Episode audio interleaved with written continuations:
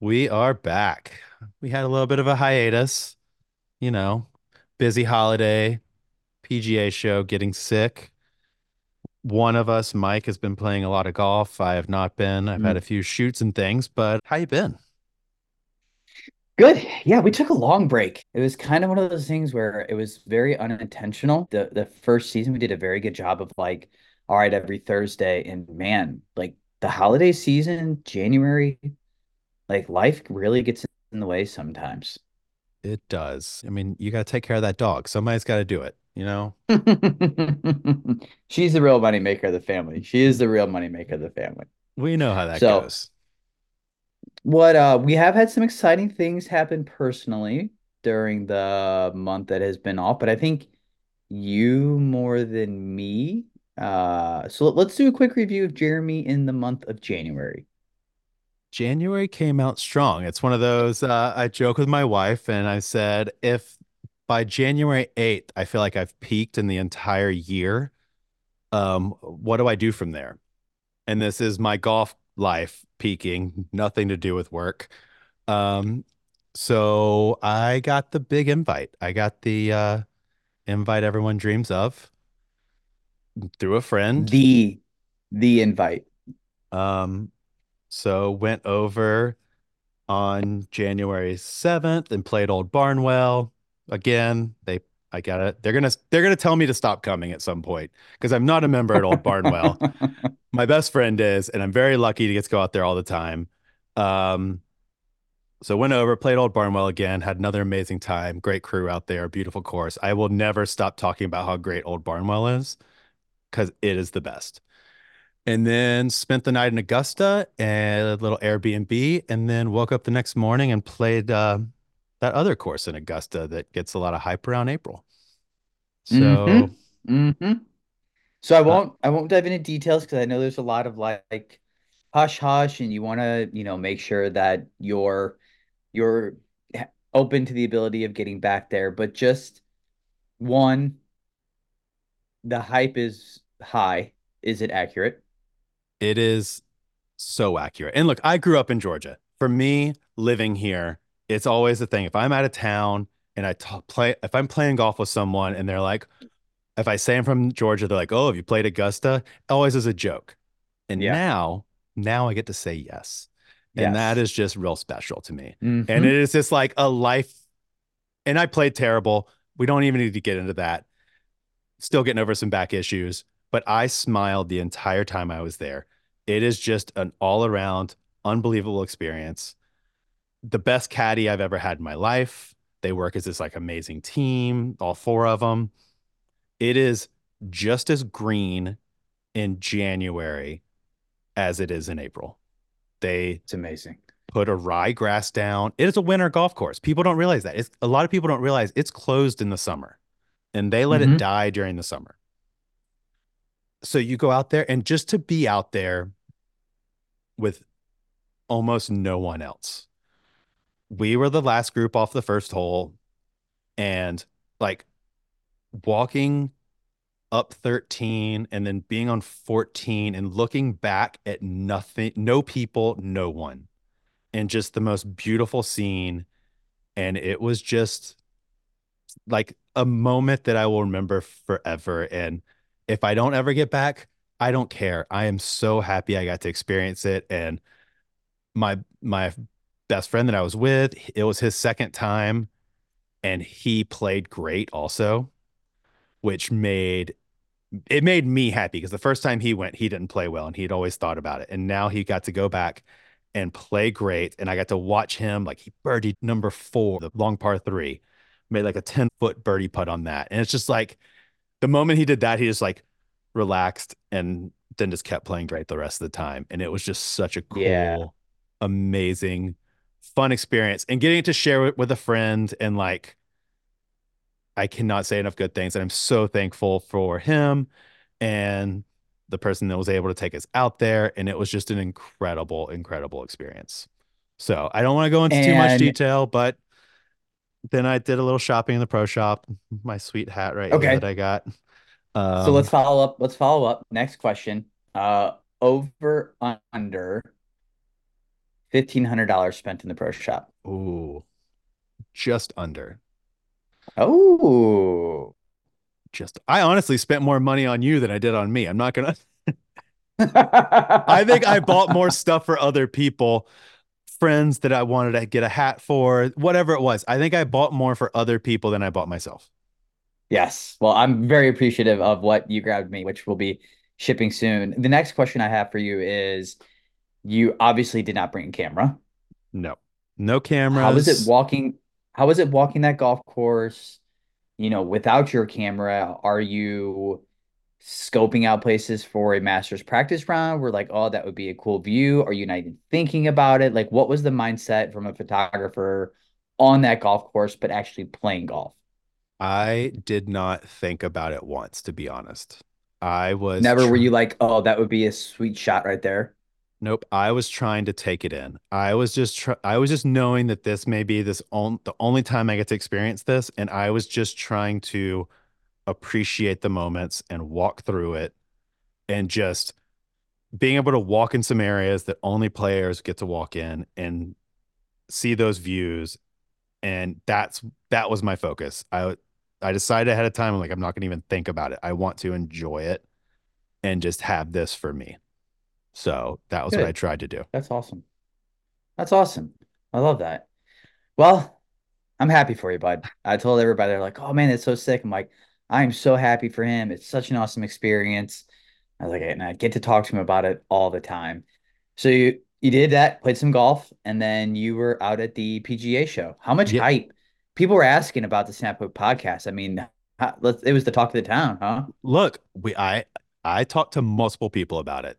I'm not like we there was some discussion about it with multiple different people. I was there to help my buddies at Penfold. They had a great booth this year. They did a little 10 by 10 booth. It was one of the best designed of the small booths at the show. It, they had some vintage ads up, Yeah. Sunday bags, things like that. It was really for me. I was helping them, talking up some things for them, but then also just reconnecting with people, people that I haven't seen in a while. Tom Coyne, Foster and Casey, all the Golfers Journal crew, the Seamus crew, Akbar, like such a good dude. hmm And just like reconnecting with some people that I haven't seen in a while and, you know, talking to a few people. Is there some brands that I could potentially work for? And some stuff may come out of this. And that's what I was trying to focus on while I was there. Good. So That's awesome. I'm assuming that you walked around and saw some stuff.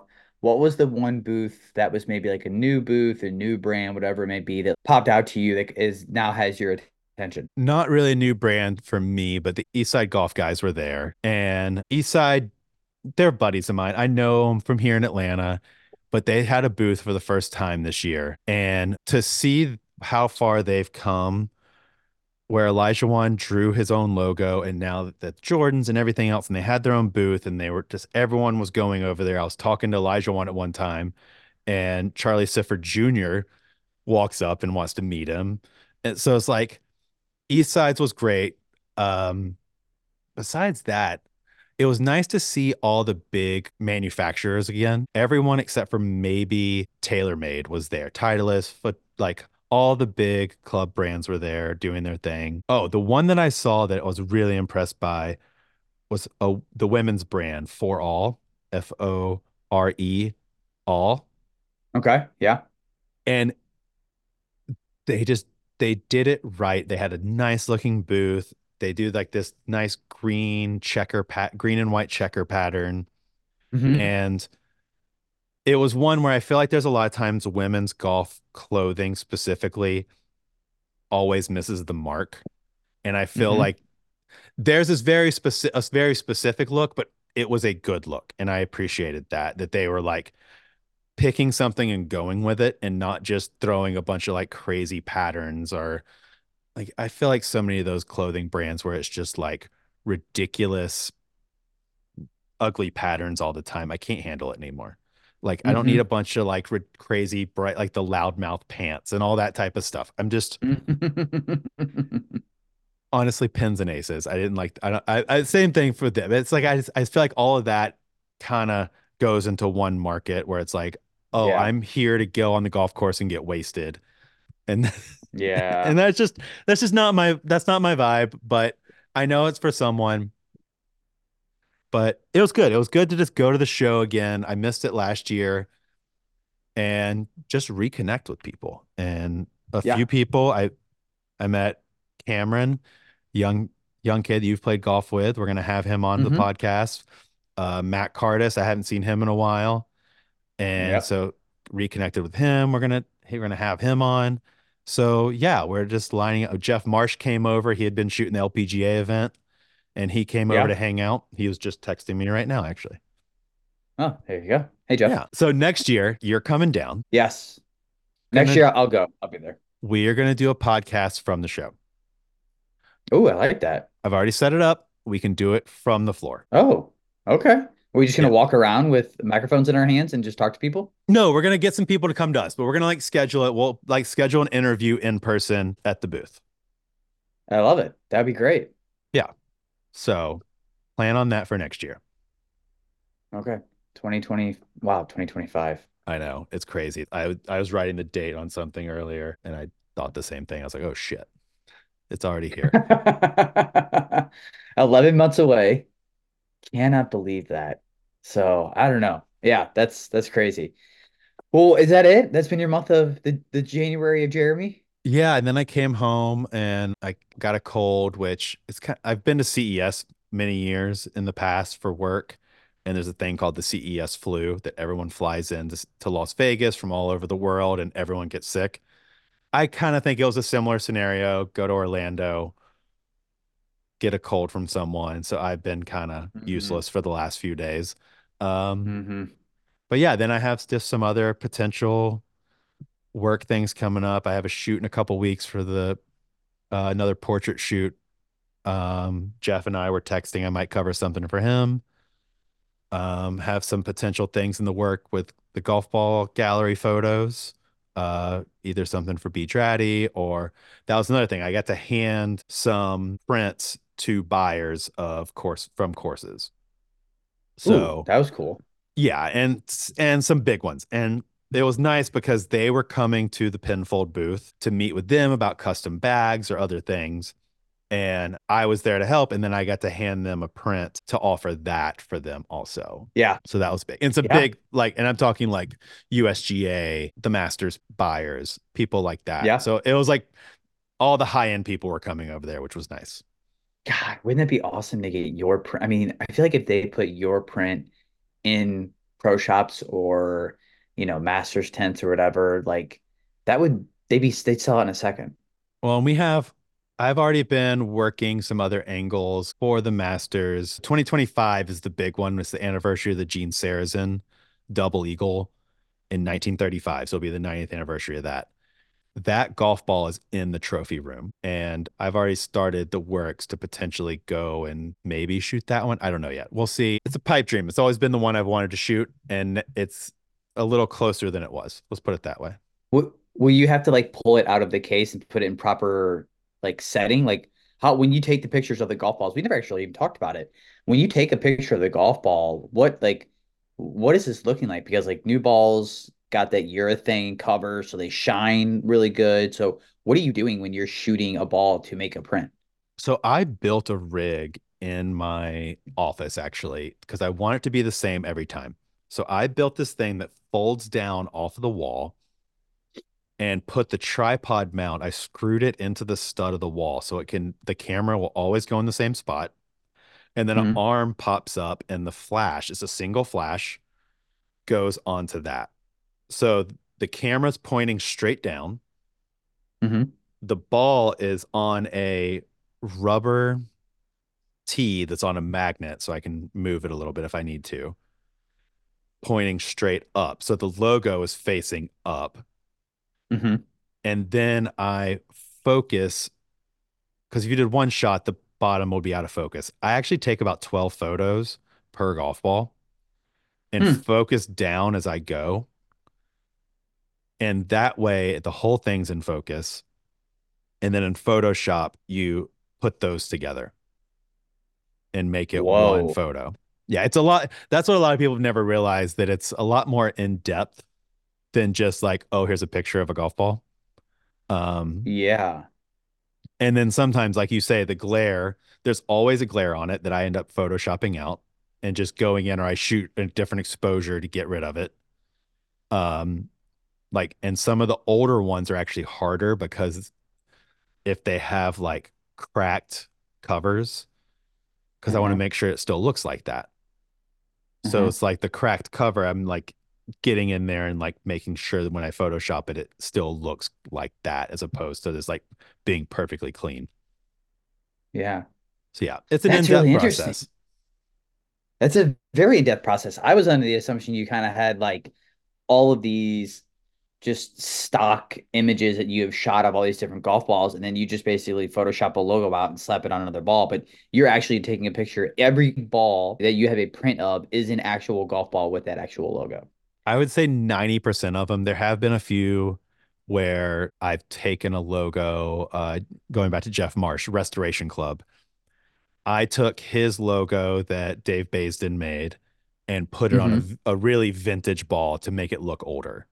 So Mm. there are some where I have done a custom one that way, but Mhm. I would say 90% of them are I have a physical golf ball that I'm photographing.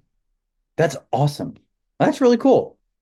And I'm You know, really that might- annoyed. I just learned that the camera, because I hand focus it, like I take a take a shutter, focus it down a little bit. I just learned the camera will do it automatically and will go from one point to the next. Like you can set a, a first shot and a last shot and hit a button and it'll go through all of them for you. And I'm like so annoyed that I didn't know that till right now.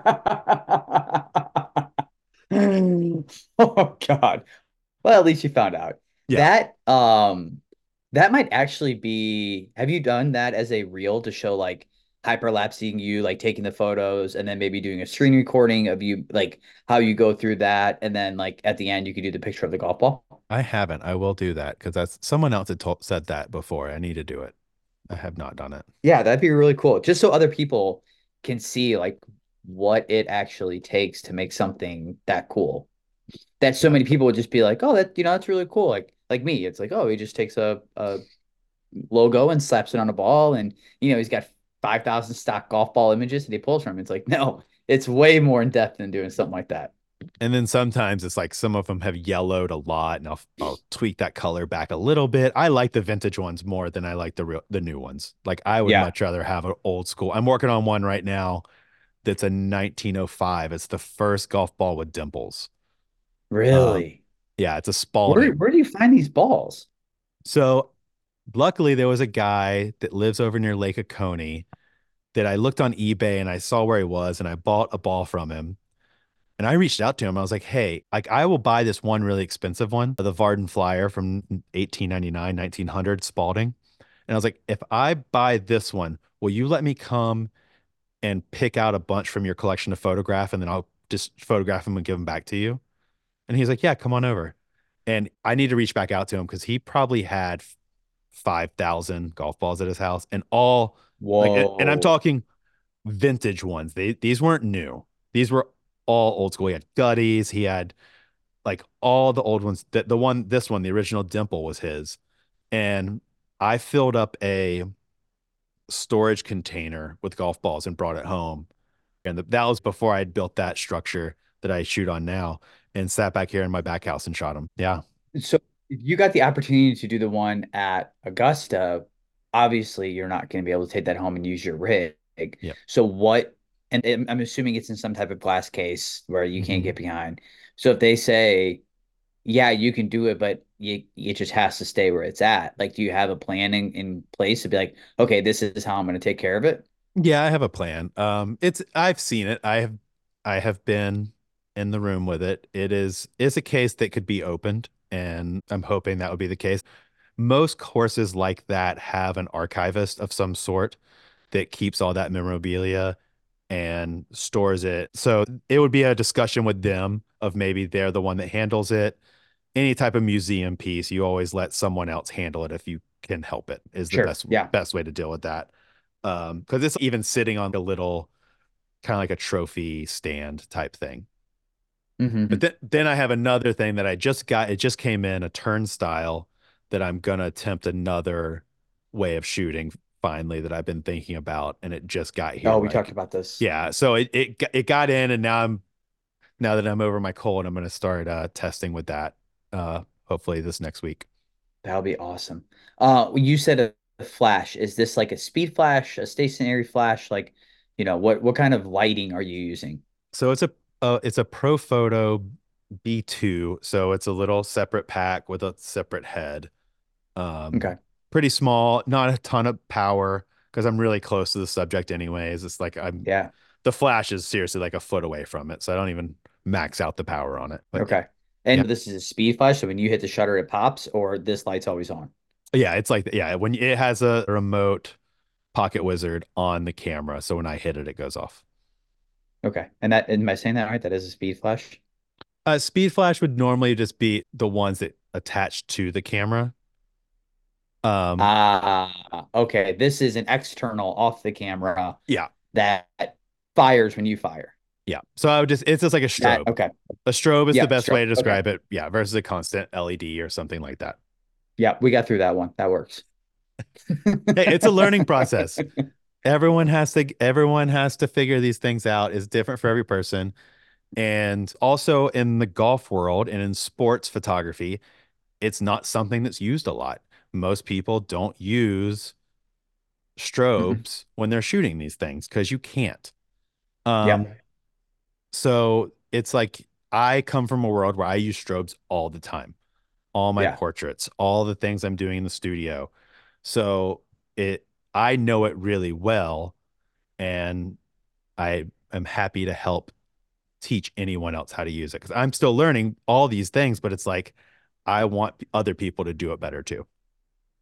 I think this is going to be a topic that we're going to have. Eh, I want to break down lighting in general and talk about okay, you have a uh, speed light or whatever, an on-camera light that fires when you fire. You have an external that fires when you fire.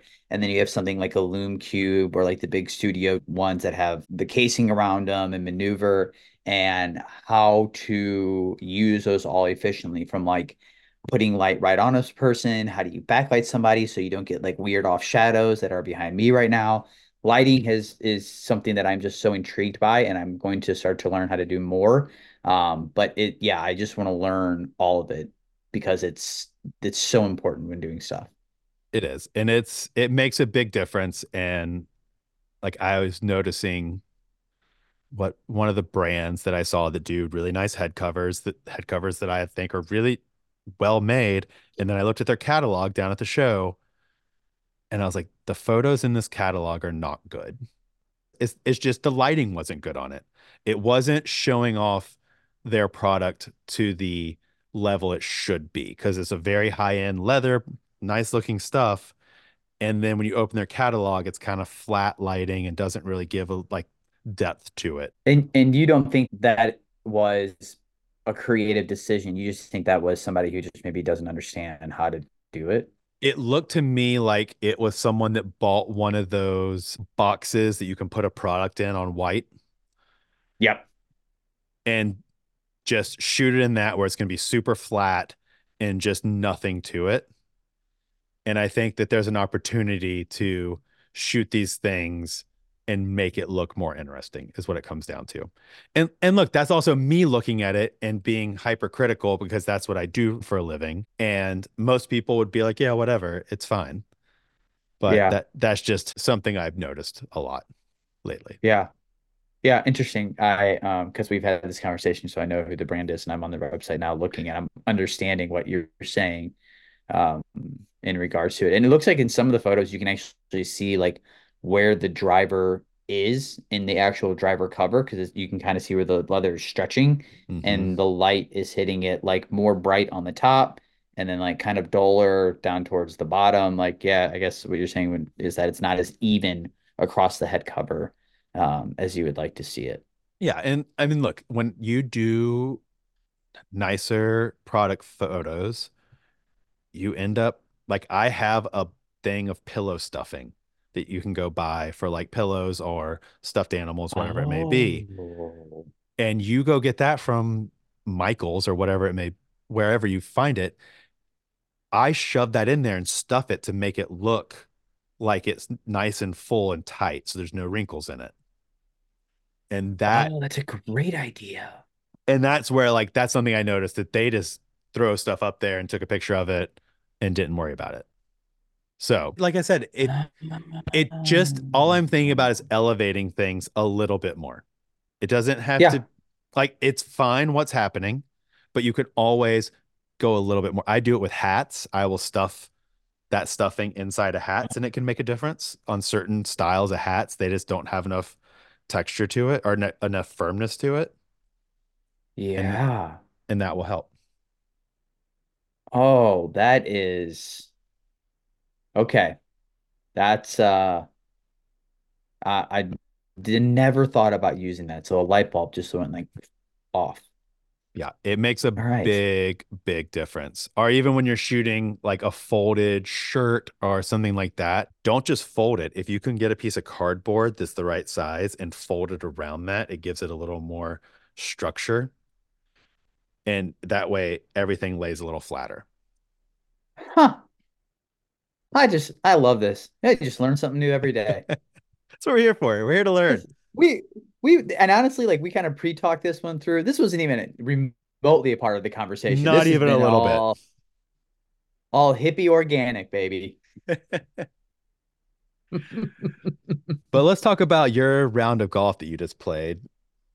36 holes down in the peninsula. Well, I got I got a I got a couple things I want to cover here before we jump into yesterday okay. or last week's round. Um, a couple things that I want to revisit from our last podcast that we did. So one of my goals this year is to be more organized within my stuff and not just shoving everything in a book bag. So I got the case that slides underneath my bed. It's a hard case. It's a soft case with a hard top.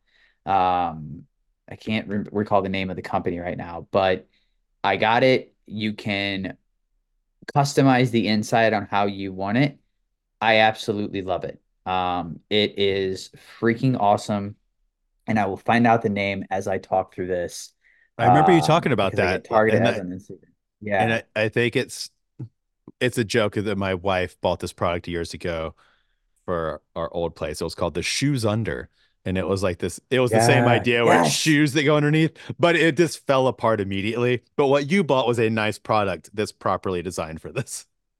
Yes. Yeah, I actually remember those things. Um, because we had similar ones because we do storage underneath the bed, and it was like that, like I don't know, it's not like it's like that clear plastic, Yep. and then it was like some like cheap canvas with like cardboard in there. Mhm. So if it got stuck at all and you pulled it or like the zipper ripped or whatever, yeah, those things. But no, this is actually um really, really nice. I will find out the name and we can highlight it here. It just is escaping me, but highly recommend that. Second thing is I decided that this year be the year that I would be taking my editing a little bit more serious.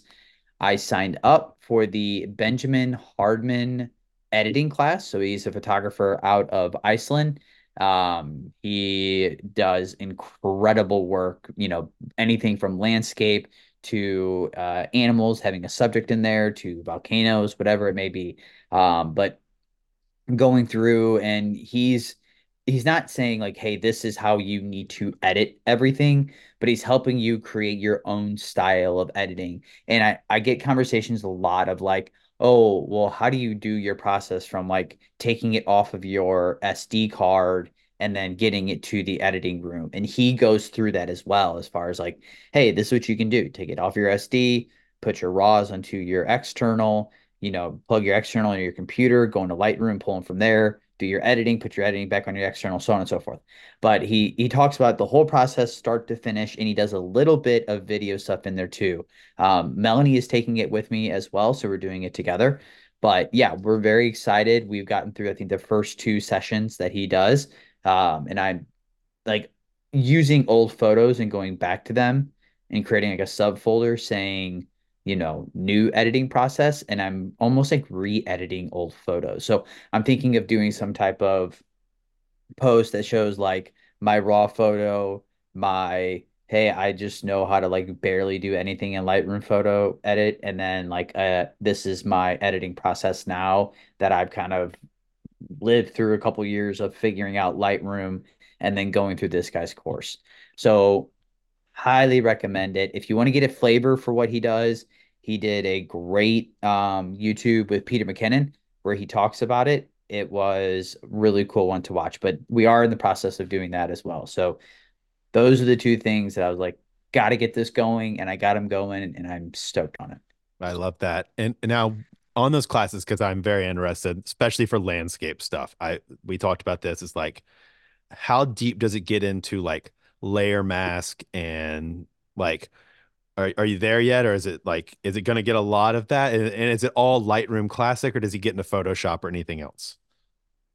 Uh, he it's Lightroom specific, but he says basically any version of Lightroom that you use, he these concepts go with it, and the masking is massive. Like that's where he lives as far as making basically creating artificial light and then moving light in different directions, which has been interesting for me because now I'm paying so much more close attention to where the light it not necessarily where the light is when I'm shooting, but where the sun is. Is it on my right side? Is it my left side? Is it behind me? Like so as I'm going through maybe doing these editings, I can take that in consideration. And I'm using my hands that nobody can see, but it's very uh very I'm enjoy I'm But enjoying yeah, watching it. It's fun. it's it's now things that I'm taking into consideration of okay, the light is on my right side when I took this photo, like I can think about that as I'm going through the editing process if I want to create artificial light and like put light, you know, shadows in different places. So that's yeah, but masking all of that, he just dives d real deep into it. I love that. I need to look into that or a similar thing just because I use more Photoshop when I get into it. But because I think that that makes a huge difference on land difference on landscape photos specifically of adding depth and layers to it when you can hmm mask off certain areas and do it a certain way. And I would like to get better at it as well. Yeah, masking is was a scary thing for me at the start, like because I felt like I was trying to do too much with it instead of realizing that subtle subtle tweaks with mask make a big difference. Yeah, it really does because you can just control the foreground and make it a little bit darker and then take some color out of it so your focus is on whatever you want your focus to go to and where you lead the eye into the right right spot. Yep.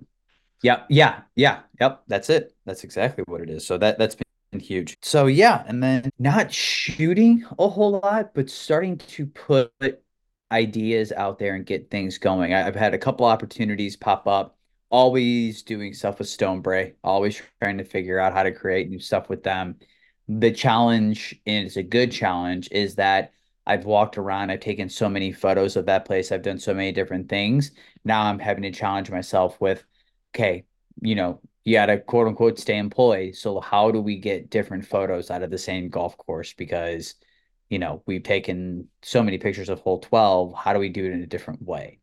So I'm very excited for that part of it. And then also doing more like events and more of their pro shop stuff this year um, is going to be really cool. And then I also got asked by a teaching facility out here called NorCal Golf Academy.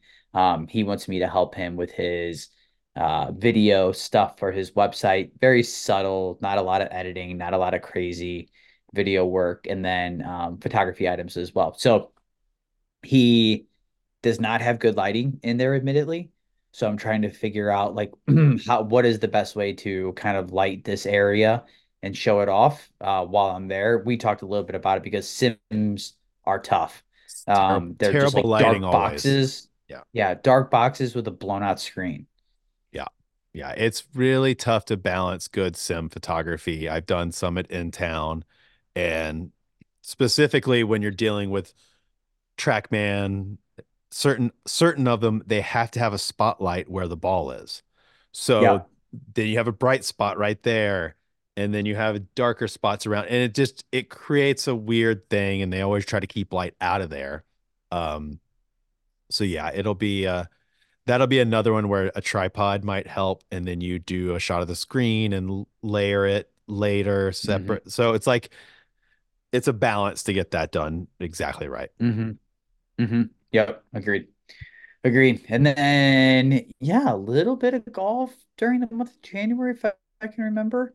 But yes, yesterday was the big day. Yesterday, we got to mark off the last of the two golf courses at Monterey Peninsula Country Club, which was the Shores, Yep. um, originally done by uh, Mike Strantz. So huge Mike Strantz guy, but it was a tough, tough, tough day.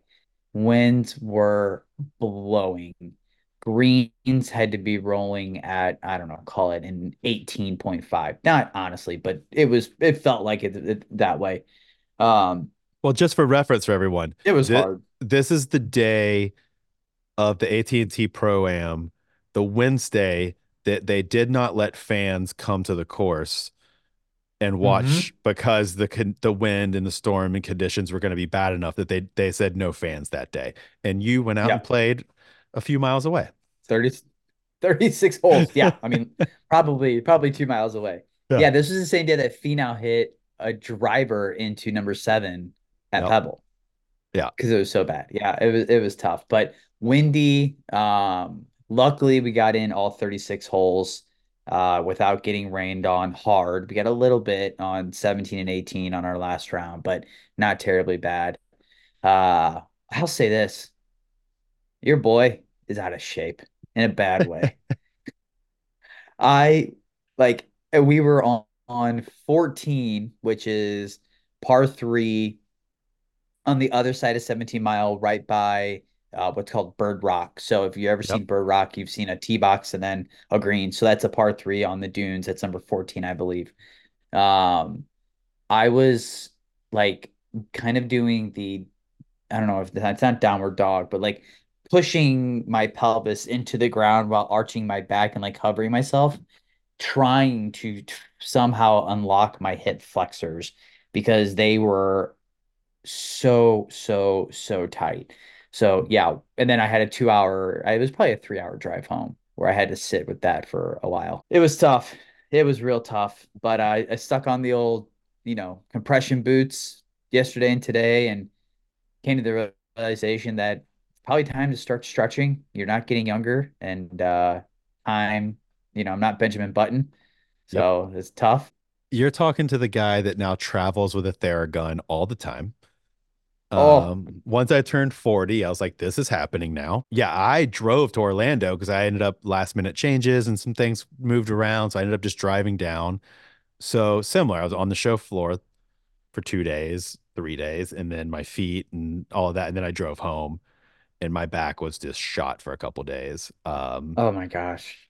So yeah, I'm with you. as soon as this cold's over, I'm gonna hit back on the Peloton hard and um, try to get back in shape myself. There was a time before we knew each other that I would do crazy things like Ironmans and crazy triathlons, and that was before kids. And I need to find a little bit of that once again. Mm-hmm. It's mm-hmm. bring a mm-hmm. little bit back, not all of it, just a little bit. Just a little bit, just yeah. a little bit, just enough to to feel good, right? Yeah, because you know what I want to do. I need the energy this summer, I'm going to go to Sweetens Cove. And I'm sorry, Ty, if you hear this, I'm going to give him a heads up ahead of time. I'm going to beat his record for most holes played in a day. How, what's the record? I think it's like 160 something. Whoa. Um, but I'm going for it. I'm I'm gonna go do it. I've already talked to to Matt, the GM. He's like, yeah, let me know what day you want to do it. We'll get up here we'll let you get out there early and tell everyone to stay out of your way. So that's 18 loops around Sweetens Cove. Yeah. Yeah. I've done okay. dumber things. Let's just be very clear. I've done much dumber things in life, but I was like, I want this one. Um, so how many hours of playing if you do it? No, I'm sure they'll have a solstice event there. So if you do it at or around the day of the solstice, you get probably how many hours of playing time. The lower 48 generally will receive between 15 and 16 hours of daylight on the summer solstice. So I'm just thinking as we're talking about this, and this is math I'm not good at, how long will each nine have to be to fit in 18 loops? What, 45 minutes? And get 100 45 minutes per nine holes. Yeah. And look, I'm not going to say I'm playing from the tips or anything. The whole point, and I talked to Matt about this, you you get to whatever tee box is the closest from where the green is. And it's the same thing we did in the 100 hole hike. On the 100 hole hike, it was like you ah. get done and you go to the next tee box that's moving you in the right direction. Okay. I like that's a great. So Okay, so it's basically like you're not it's not like a scoring situation to where it's, you know, I got to play from set tee box for all 100 and I just put you on for 165 holes. So rough math, you you have to play each hole to roughly be about five minutes. Yeah. Yeah. And you're just moving it. You're, Yeah. you're just you're just advancing the ball. You're just get to the ball, hit the ball. Yeah. Keep going. Get to the ball, hit the ball. So are you welcoming caddies to help carry your bag, do that run with you? Sure. I mean, I think there'll be a Or lot of it a that might be like one club scenario for like take a five iron and just knock it down through there. I know that course well enough. I can I putt with a played it just with a iron. seven iron. Yeah, Yeah, I, I we did with just seven irons. very doable. Very doable. Well, I think this would be a thing to properly document. So we should probably talk about the day and the time, and I should probably go ahead and come down for it. I mean, I guess if you have to, I think that you need to just make the trip out. We got to see when Old Barnwell's closing for the summer. You got to get in before that. Yeah, right, plenty of trips all the time. plenty of time. All right, there's one other thing I want to talk Let's about before we go. let's talk about it. Full Swing season two was announced. I just want Yeah. to start this by saying I loved the first season of Full Swing. I know Agreed. the hardcore golfers had a bunch of issues with, oh, we're explaining the cut again, and this is what a birdie is. But I had never watched Formula One before Drive to Survive came out. Yes. And they explained all the rules on that.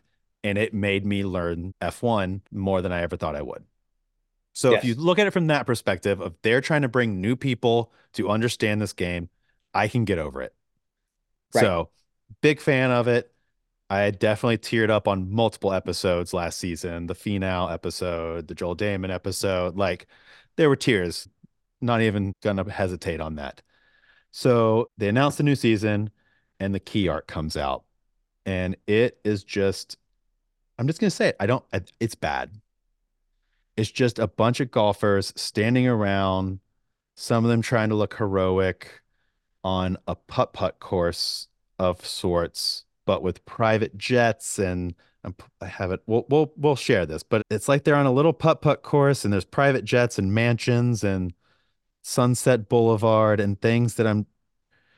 It's just like they're trying for so much on it, but achieving nothing.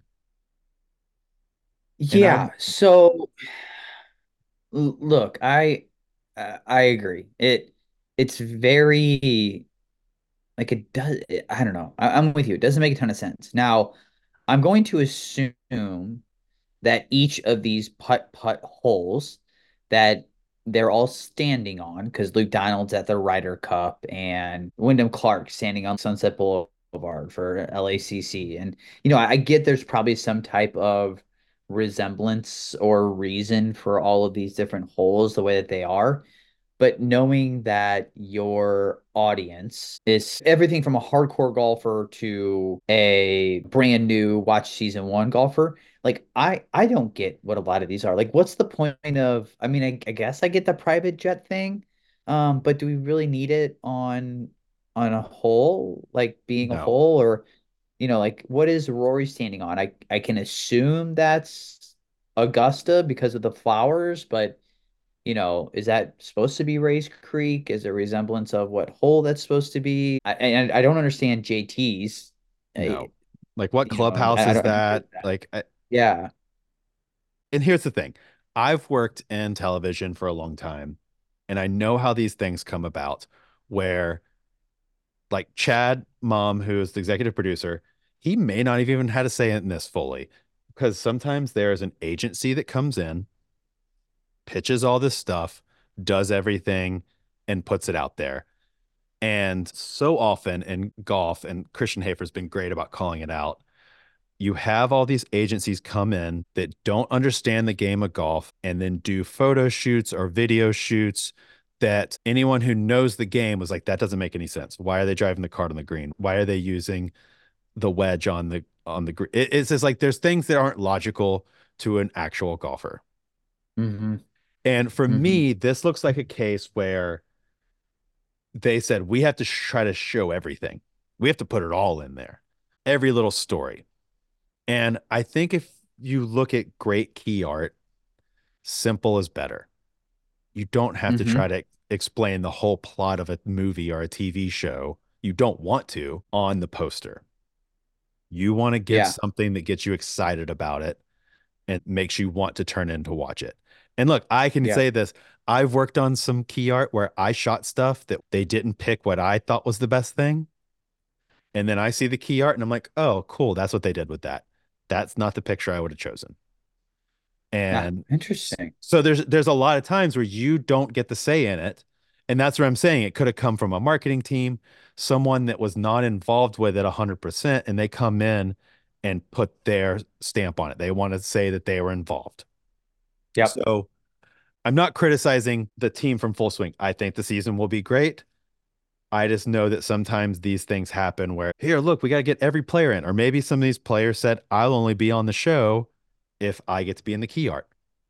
That could Yeah. happen. And I don't, I think less so in this type of scenario. I think their season one, where it was just a golf ball, was more effective personally. hmm I think they could have done something else with that. And it's the same thing I worry about the TGL and trying to be futuristic and different, but they haven't shown any of that. And I know that they're delayed for a year and everything's going to change on that. But try to be exciting and not just, oh, here's some guys standing around on a putt putt course. Isn't that going to be exciting? And it's not. Ex exciting in a simple way. Yeah. Yeah, very, it's very, very, very busy. Like very, even down to like, I'm looking at the little stuff. Like you have Rory kind of overlapping Joel Dahmen a little bit, and then you have Joel's, you know, signature bucket full brim hat next to him, and that's right under the arm of Rory, who's kind of standing in this, like you said, superhero pose. Um, so like that whole center is like very busy, and then like under Dahmen's feet is the alligator, and, and then you have uh, you know Si Siwoo Kim, um, I believe that's Si Woo Kim, ne Mhm. you know, kind of behind Rory. It's like this center section is there's a ton going on, and it's kind of like like with a picture, where is my attention going? Like, what am I looking at here?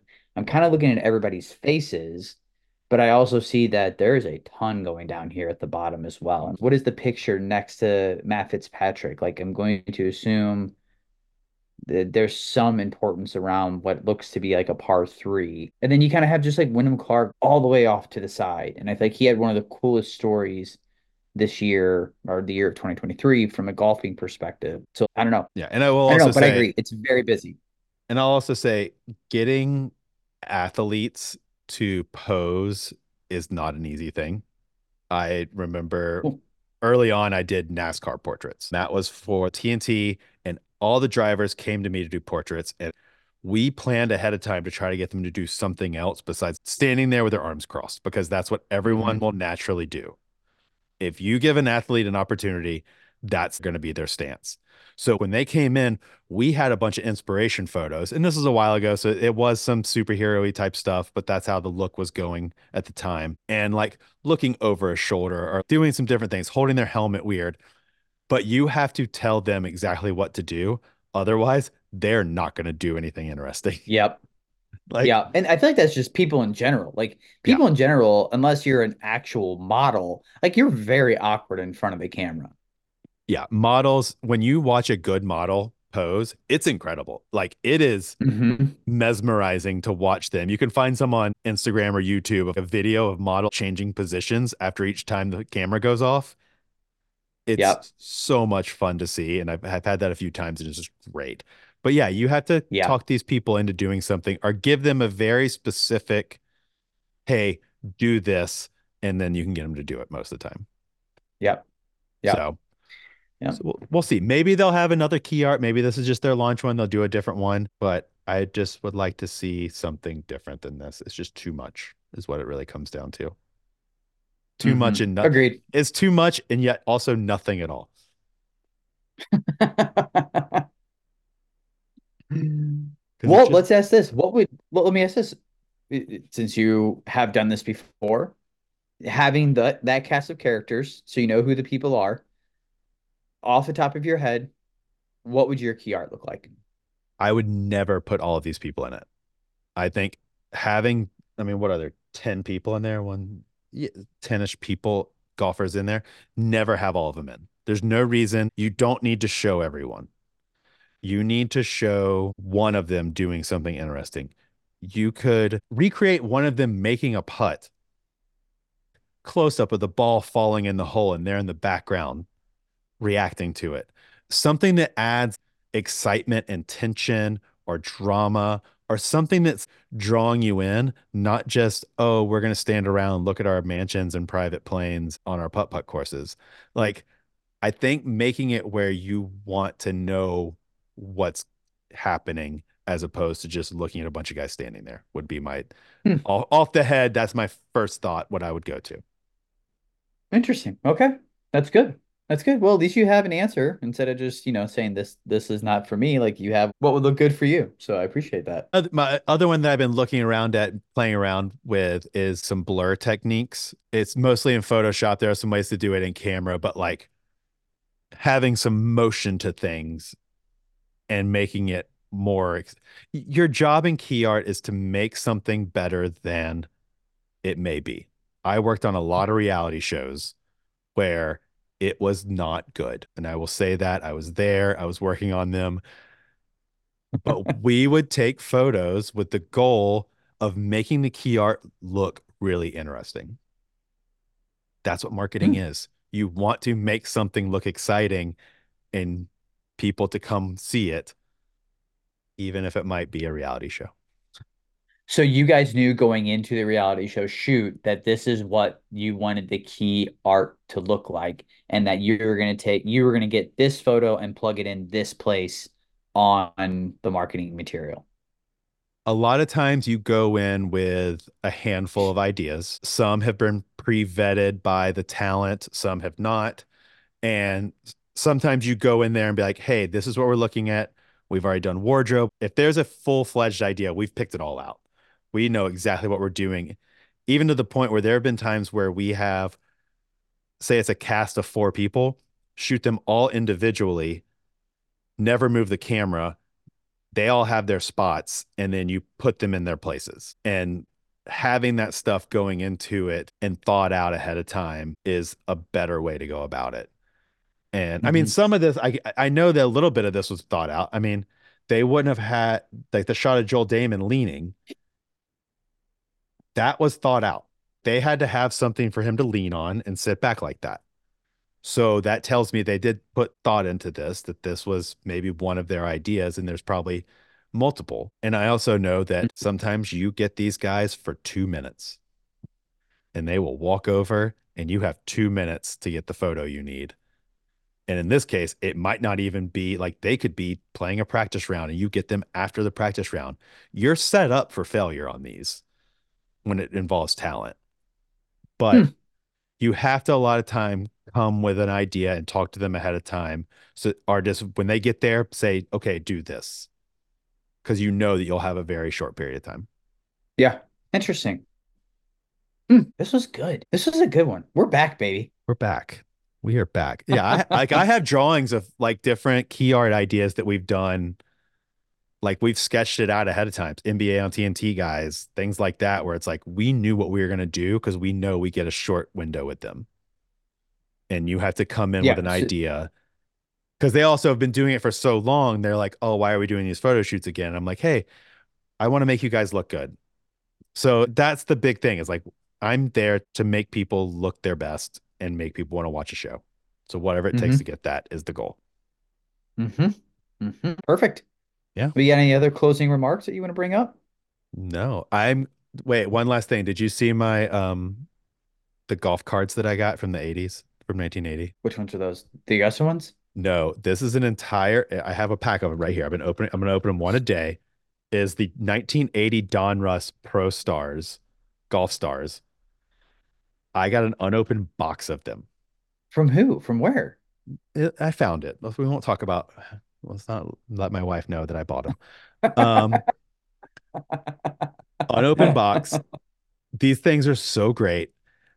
It's everyone is technically a rookie card, and we're talking Ben Crenshaw with amazing hair, Fuzzy Zoeller, Hale Irwin, Jerry Pate, Lee Trevino with like the sombrero hat, like all these amazing cards. The Jack Nicklaus is the one everyone wants. And if you can find it and it's actually cut properly. So I'm going to do an Instagram.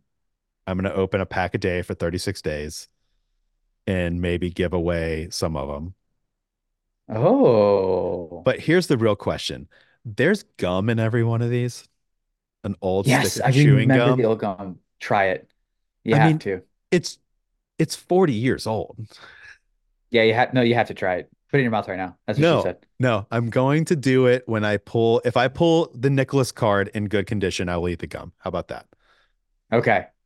But you should eat the gum anyway. No, it's going to be so gross. It's going to be so nasty. You're gonna bite it's gonna crack your Yeah. teeth and or the gum, and then that's just gonna be it. Like it's not. Well, we're gonna. I'm gonna break it on. Let's see if we can hear it. Oh yeah, yeah. I didn't hear it. Oh, it'll pick it up. It is. Yeah, it is 44 year old gum out of a pack of cards. That's older than me. Yeah, it's older than me. Um, that's true. Yeah. Uh, thought you should use your rig setup, take a picture of each one of the cards, and then do a print of all the cards like next to each other. yeah, You already I- had the idea. Well, You're- what I've been doing is what I'll do for each Instagram post because there's 67 cards in the set or something. I'm gonna build a grid out of all of them. yes. So then at the end of each reel, it'll pop up with which ones we have and which ones are needed. So then that way Oh, you can but just see even, them like, all. And then once you're done and you have the full grid, like I Yeah. bet pe I bet that'd be a print that people would want because it's like that old school pick, you know, old school card, the Yeah. legitimate card, and then all of them together. So I don't. That's sick. Yeah. Yeah. So it was just a fun thing that I found. I was like, I need to get this. This is just something I miss, like opening baseball cards when I was a kid. Man, did you have the old binders, like the old binders with the sleeves, and they're like you double Oh, yeah. side each one? Yeah. Were you a big Beckett guy too? Did you get the Beckett's to see what your cards were worth? I had all of them. And like I was in the Ken Griffey Jr. era. Luckily, my parents are still up in Marietta, not far from here, and live in the same house. So I have some of my old ones floating around. So Mm. yeah. Of course, that was the Mm. junk wax era, and everything is worth nothing. Because they made they printed so many cards at that time. Nothing's Yeah. worth any money. Yeah. Oh, the good old days. The Yeah. good old days. Uh, but we're gonna be back, Well- getting on a schedule, get some more interviews. Jeff Marsh texts me. He is so busy right now with kids, and he was shooting the LPGA event, and then he's going back down for the Honda. So he's crazy, but we're gonna get him in. We're gonna lock him down, and um, yeah, let's get back at it. We're just gonna get everybody. We're gonna get back at it. I do want to say we got a discount code. Oh, look So at you. our favorite brushes that we love to use, the dimple and divot brushes, the hickory handles, the great bristles, the awesome, you know, uh, lanyards that connect to it. Snap Hook 15 for 15% off your purchase. I love it. Look, we've made it. We have made it. And next it. episode, we will talk about. I also did check out the new Precision Pro waterproof when I was at the show. I got some videos of it. We'll post those. Also, a great friend of ours. And uh, let's get after it. Perfect. Keep snapping. Keep snapping.